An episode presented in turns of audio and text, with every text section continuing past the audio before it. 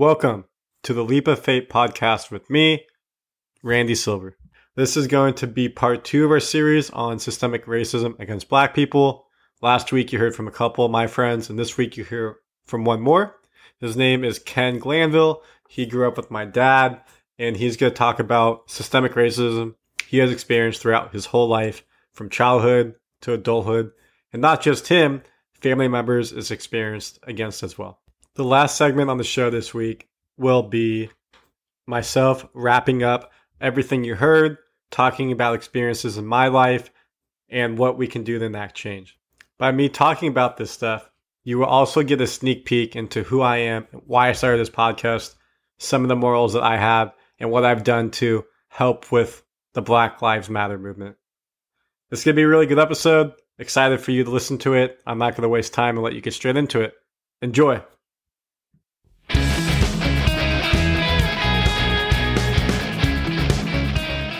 Hey, Leap of podcast family. I am interviewing my friend. Actually, it's my dad's friend. His name is Ken Glanville. Him and my dad have been good friends their whole childhood. And I asked my dad if he could reach out to Ken to let me interview him, see if he'd be okay, because I wanted to get a perspective from just the millennials I'm interviewing today, from someone who's a bit older, who has probably seen more, could probably relate to some instances that happened from the 60s and his forefathers type of thing. So, Ken, welcome to the podcast. Thank you for taking the time to speak to me today. Hey, Randy, thanks so much. I enjoy this. This is awesome. So let me take you back now to you growing up. Do you have any experiences of you growing up uh, prejudice? I, I flash back to, to several stories, but um, yeah, I I I feel like um, you know I've heard the N word plenty of times. I've heard variations of the N word, you know, and I and I, it was probably, you know, I probably had just had to look it up or had to understand the meaning because it was a another derivative that was not common. N word was the easiest thing. It, you know, it's our it's part of our civilization, our our uh, you know, whether it's rap music or being brought over on the ships from you know as slaves. You know, we heard that word. For example, when I was playing baseball, in high school. Um, a guy who, you know, I slid into him hard, and that was his first reaction was to call me the N word. So, out of anger, you know, for me sliding into him, that came out. It was obviously in his makeup. You know, that was a that was his way of lashing out at me. And you know, this is you know in the late '70s. So, um, I landed in my in college when I got to uh, my my final college of Barton Univer- Barton College, uh, my senior year, I had transferred, and some kids just walking down the street just you know called me Mooly, and I was like, holy, I don't think I've heard that since like. uh you know, growing up up in New, you know, just going to New York and hearing it. What is so, Mooly? Mooly is just, I, I think it's a term that was uh, derived in the Italian culture that for for for black people. Um, and that's that's where I I heard it. I mean, that's where I found out kind of its background. So I didn't even respond to it. Obviously, it was just you know late at night, four four kids and and myself walking in different directions. So. Now, when um, people do that to you, especially on the baseball diamond, did your teammates back you up? How do you feel? How do you go on and just play the next play without that in the back of your mind. Yeah, they they backed me up and they they vilified the the kid, um, kind of shamed him into at least apologizing. And our coach was very headstrong and and fundamentally, you know, perfect uh, on and off the field, would not allow that to pass without you know addressing it. So um, it, you know, water under the bridge. We we moved on. It, it wasn't an issue after that. So, um, but you know, it it was just a microcosm of things that you know that happen. You know, when it comes to race relations. My dad always told me that you know your brother. Some people may recognize the last name Glanville. Uh, Doug Glanville was a former MLB player and works as an analyst on television. My dad actually says you always were a better player than he was. So that's unfortunate that someone would take it and use a derogatory against you and not see you for the athlete that you you really are. And this takes it back to another question that we spoke to Chase about is a lot of people of color in their social economic background only are able to come up and make wealth via being an athlete and using their God-given skills. Now, what type of upbringing did you have? Was it lower class, middle class, upper class? Did you have opportunities to have education to bring yourself out of it if it was lower? Things of that nature. Oh yeah. So yeah, I was uh, definitely um, well, we worked our way up to the middle class, let's say. Uh, my father came from Trinidad, West Indies, uh, as a, uh, basically as a Rhodes Scholar, but it was the, the, their version of that. So he got a full ride to Howard University, studied med school, studied, uh, went through the med school program, became a doctor. So, you know, with internship, we were struggling, bouncing around from DC to New Jersey, and um, then we eventually landed in Teaneck, New Jersey. And um, my parents and my mother was an educator, um, graduate of Hampton University, first of her of the family. So we they they made strong headway. They they followed the, their dreams. They when they searched for Teaneck though, moving to Teaneck, they they looked at a um, a place that was culturally balanced. They um, they did their research. You know, there was, um, and, and, you know, growing up, Teaneck became the mecca of, of, of all races. I mean, our neighborhood, for example, once we arrived at the middle class, let's say, um, you know, I, I had, um, a Jewish family to the left and right of me, had Irish family in the corner, Protestant here, Jewish across the net, uh, Italian up the street. We we covered everything in in just a, a few miles of of street, and so we all got along. I mean, it was just kind of, it was very refreshing. Uh, it might not have been, you know, realistic to the, the whole world, but it, for then it was an instrument of change. You know, we all realized, uh, you know, we're all human beings. We're all, you know, we treated each other fairly. So with that said, once we go out into the world and we traveled a lot, you know, we saw the different cultures. We saw um, a, a lot of a lot of everything basically.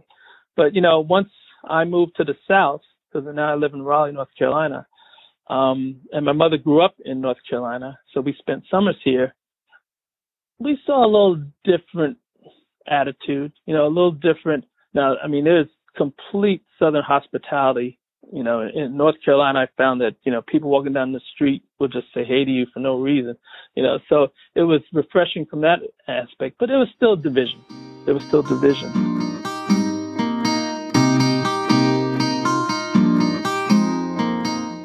Dana and I had a common friend, uh, Mike Downey, who yeah, uh, for the audience, Dana is my father, just FYI. Oh, yeah, sorry, yeah.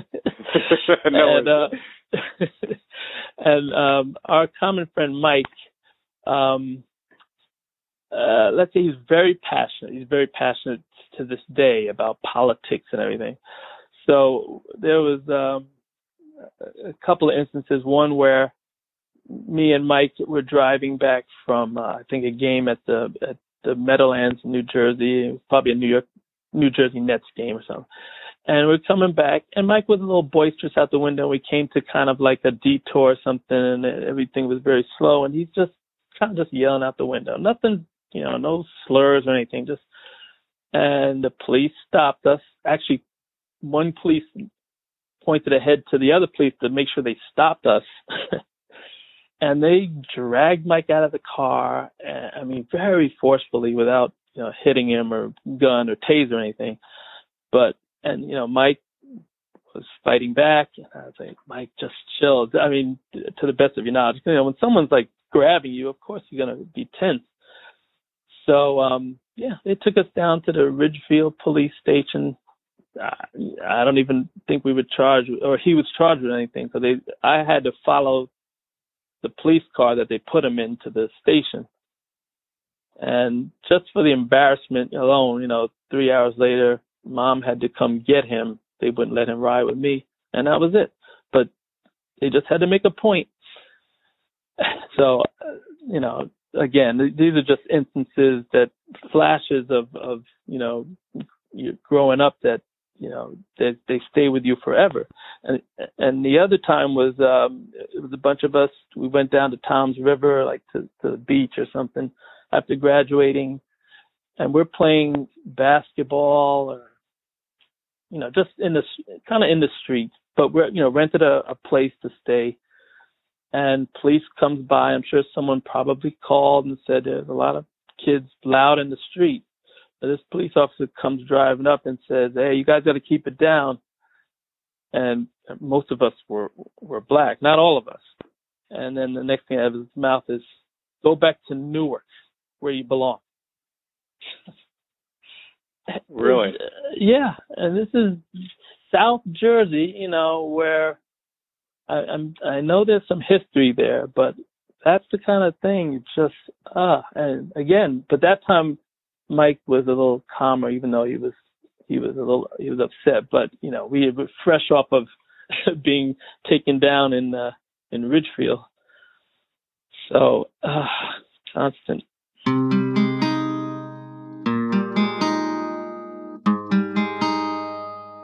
Randomly, I was coming from playing basketball um, at, at NC State, and I I saw a car, you know, a police car, kind of in the brush a little bit, and I'm just driving a blue Mustang, and I wasn't speeding. I literally just came out of campus, got onto the highway, and I saw him come behind me. So I figured, well, maybe they're checking my license plate or whatever.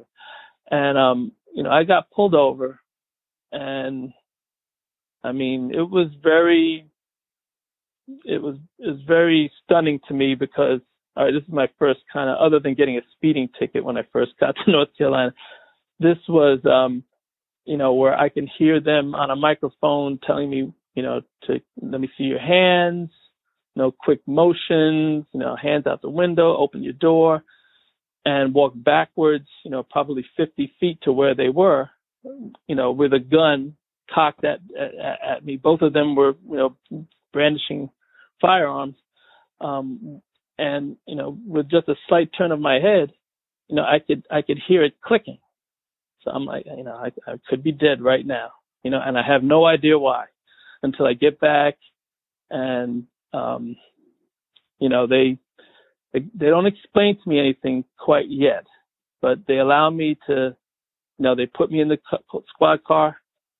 They finally tell me that we, they're taking me to a Burger King and um they're IDing me that a black male in a blue car, you know, had robbed this Burger King.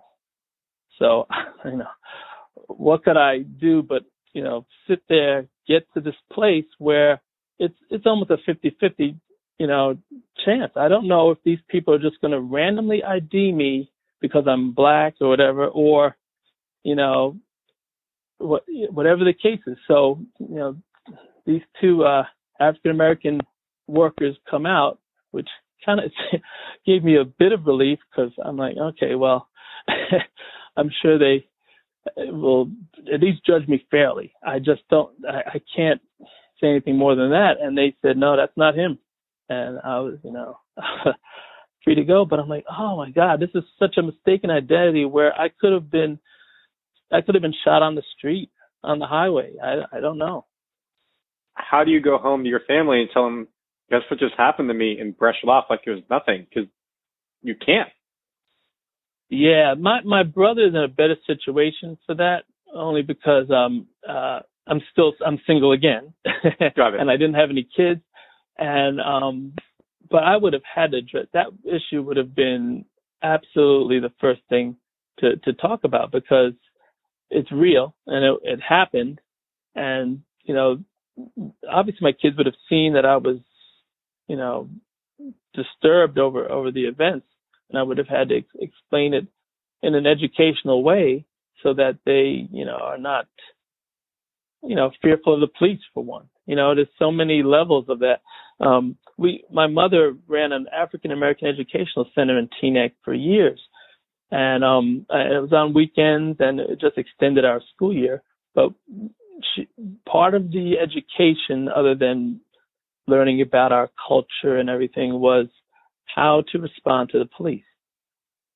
and that's where, and I'm sure that helped me because I've I was in other situations like that, but just being, you know, showing your hands, always yes sir, yes officer, no officer, you know, just do, there's no reason to incite anything. They're in the the power position. They're do, trying to do their job, you know, and there's no reason for me to be, you know, uh, upset or belligerent when all that's going to do is escalate the situation. So that really helped me.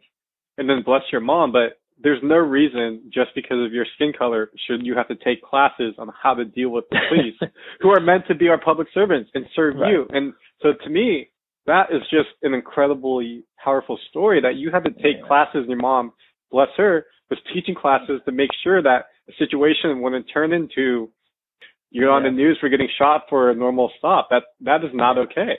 No, absolutely not.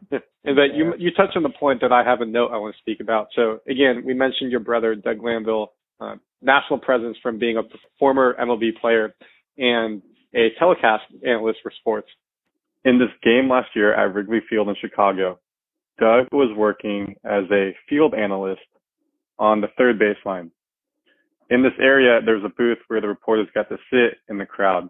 While he was on national television doing a report, probably fifth, sixth inning, one of the patrons behind him made a white supremacist gesture behind him.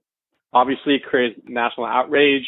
Uh, Theo Epstein, the GM of the Cubs, denounced this. Everyone denounced it. A lot, a lot of fall from it. But so two questions for you was, how did you as a family deal with it, seeing this happen to your blood relative? And why do you think that it's okay for someone to think that this would be okay? You know, to to position himself this this gentleman position himself and I see I don't even know if those were his natural seats or he you know he knew that was a spot where they they interview um you know the broadcast or whatever but he was right there and chose that opportunity to do that right and the Cubs acted swiftly I believe they banned him for life from from you know the Cubs games or whatever from the stadium but you know it's it's just amazing that we're dealing with that in this day and age, you know. And to me, this this gentleman had to be just dumb. I mean, I, I, I honestly think even if he was just doing this, you know, in a gesture of just being funny to his friend or whoever, who, you know, was probably watching, it, it's just it, it's just a, a sign of the times that um, throw us back. It really it just throws us back and it it causes unnecessary attention. You know, Doug did not like to have to answer questions about this moron. He, he didn't. I mean, but you know, Doug has been the face of racial, you know, justice, and and he he teaches a class at UConn, and he actually taught at Penn as well about social injustice, and um, ironically, and uh, so well, I think more in, t- in turn with sports, in tune with sports. So, um, yeah, I mean, he had to address it, and and and that was that. Uh, but it can happen anywhere, anytime. Even more, and you brought up that, you know, that that is one of the first things that pops up under Doug Glanville. But it was just a few short years ago that he's in Connecticut in front of his house, snow blowing his his driveway, when a cop drives through the neighborhood slowly and and stops at at Doug's house and asks him, "So what? Are you trying to make a little extra money?" Really? so you know, Doug being dumbfounded, like, "Why is this police asking that?" He says, "No, I'm just I'm just snow blowing my house." I mean, as simple as that.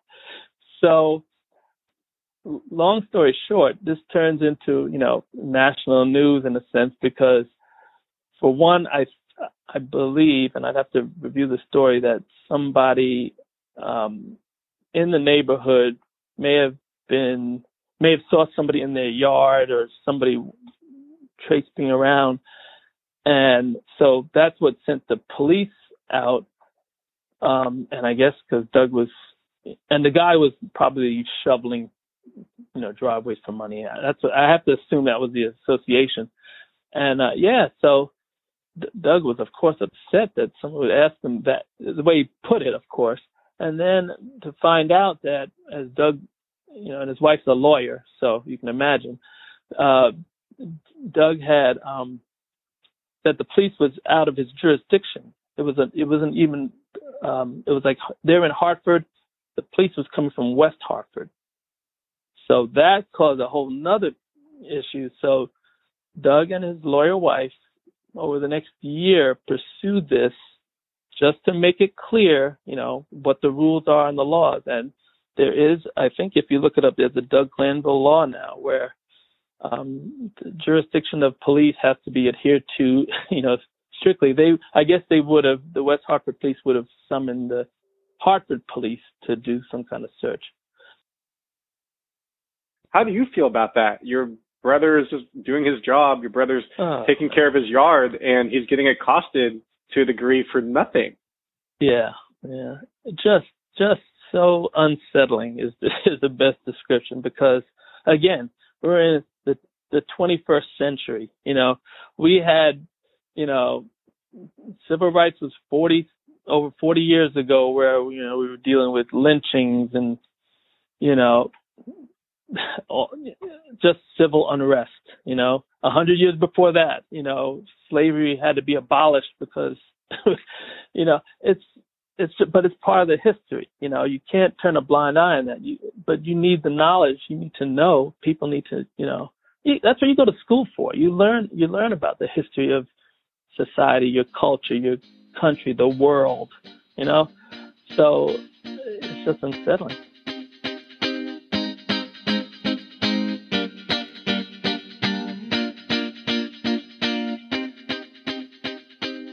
So for people listening today, if you could offer, you know, two minutes, how can they make change? What can we do, not being on a national level, in our own communities to help fight for change and enact change?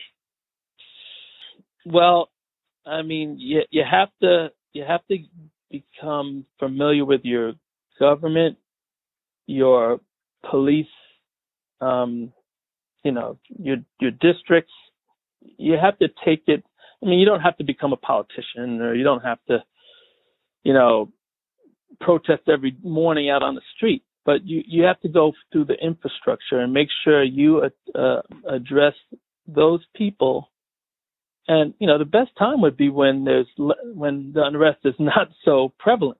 You know, that's when you can go in and nobody, everybody's not, um, you know, on edge. So, um, yeah, I think that's probably the best thing is to just talk to people, talk, find out who's, you know, there's probably some outreach groups, some, uh, you know, simple as meetups that, you know, at least you have a, a, a voice and you can share with like-minded people, you know, and then, and then, you know, you try to go from there. Uh, do, do you feel like we're going to actually enact the change that we're speaking about right now? I, I'm hoping that people just don't brush it under the rug. It has to be it has to be some change because otherwise we're going to just keep repeating the same mistakes. Mistakes. And, yeah. and then five months from now, we have a national election where we can have opportunity to elect officials on all levels of oh, government yeah. to be able to enact leaders who will fight and make that change. Just that's our being. That's, we're humans. Let's get along. Let's get along. And I think that's the best message to leave on, on positive note is through all of this, you still have this great mentality of you've overcome so much adversity in your life and you see the positivity in humanity and you know that it's out there for us to just all get along. So yeah. thank you mm-hmm. so much, Ken. I appreciate your time today. I know this is again a very hard, tough subject to bring on, and I hope that the viewing audience can learn from what you have spoken about to help educate themselves and help enact change on their level as well. Thank you so much, Ken. Anything else? Absolutely. Well, just tell your dad I, I have I owe him a wiffle ball slider to strike him out next time we get out there. Uh, he probably hasn't swung a bat in 20 years. He might need a softball for that one. Oh man, no, not softball. All right, all right. I'll give him a. I'll cut him some slack. Cool. Uh, well, next time I'm out in Raleigh when all this other pandemic of coronavirus is done, we'll have to go get dinner with you when I can go visit my team out there again. So I'll make sure to connect with you when that happens. Absolutely, man. Looking forward to it, man. Thank you so much, Ken. Have a great day. All right, you too, man.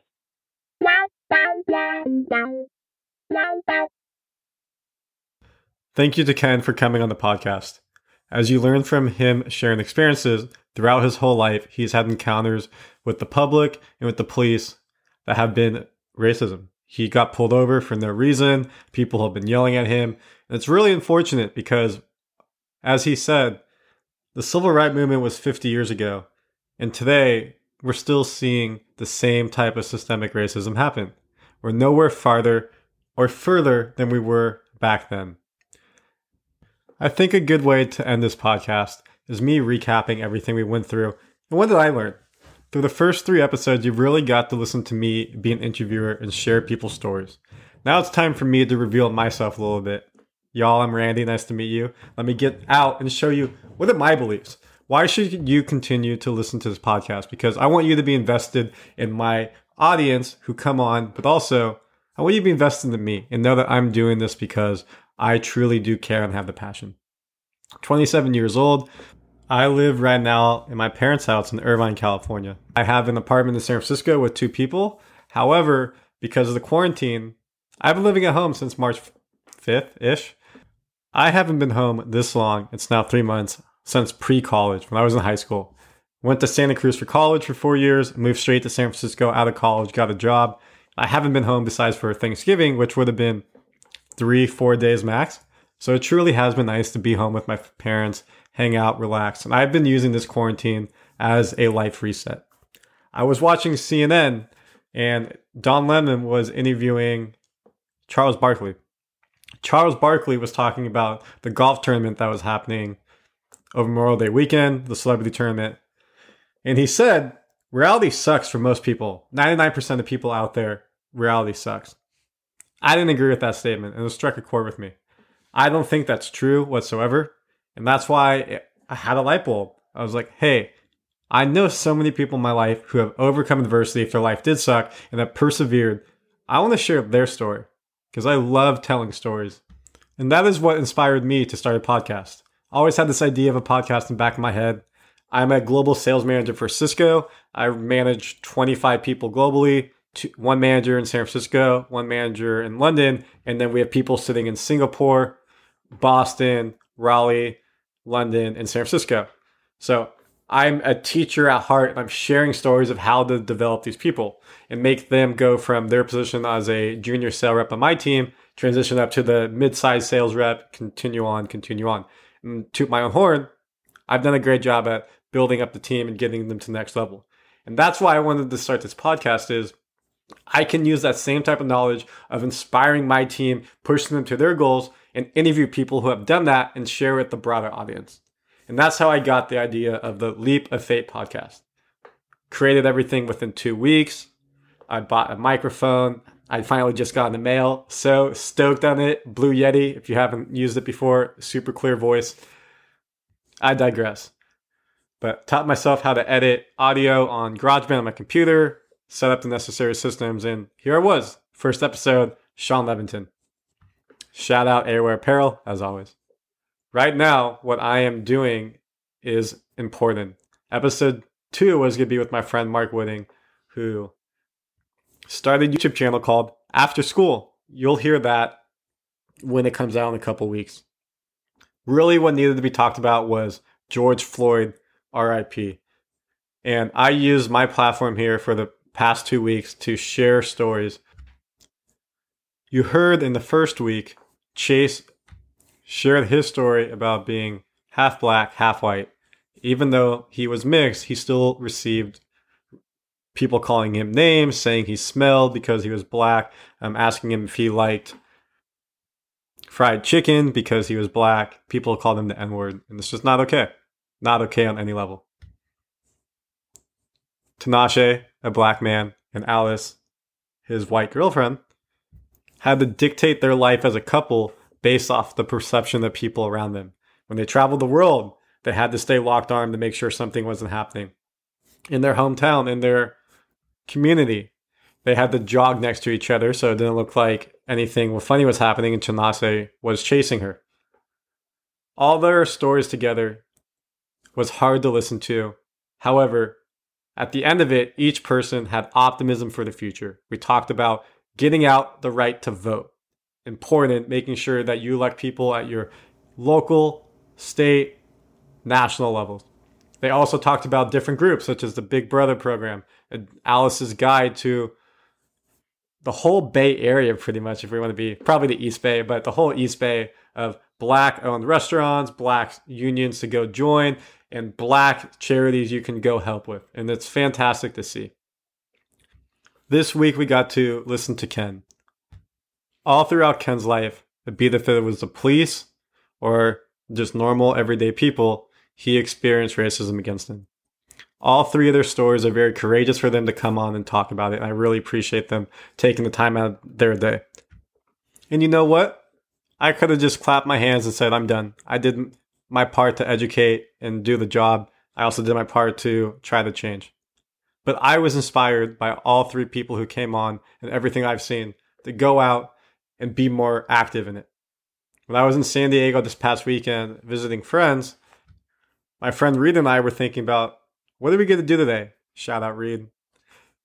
And our friend Emma called us and said, Hey, a group of us are going over to the protest to go talk about Black Lives Matter and gay pride together at the same time because it also is Pride Month. Shout out gay pride. And truly, it was life changing.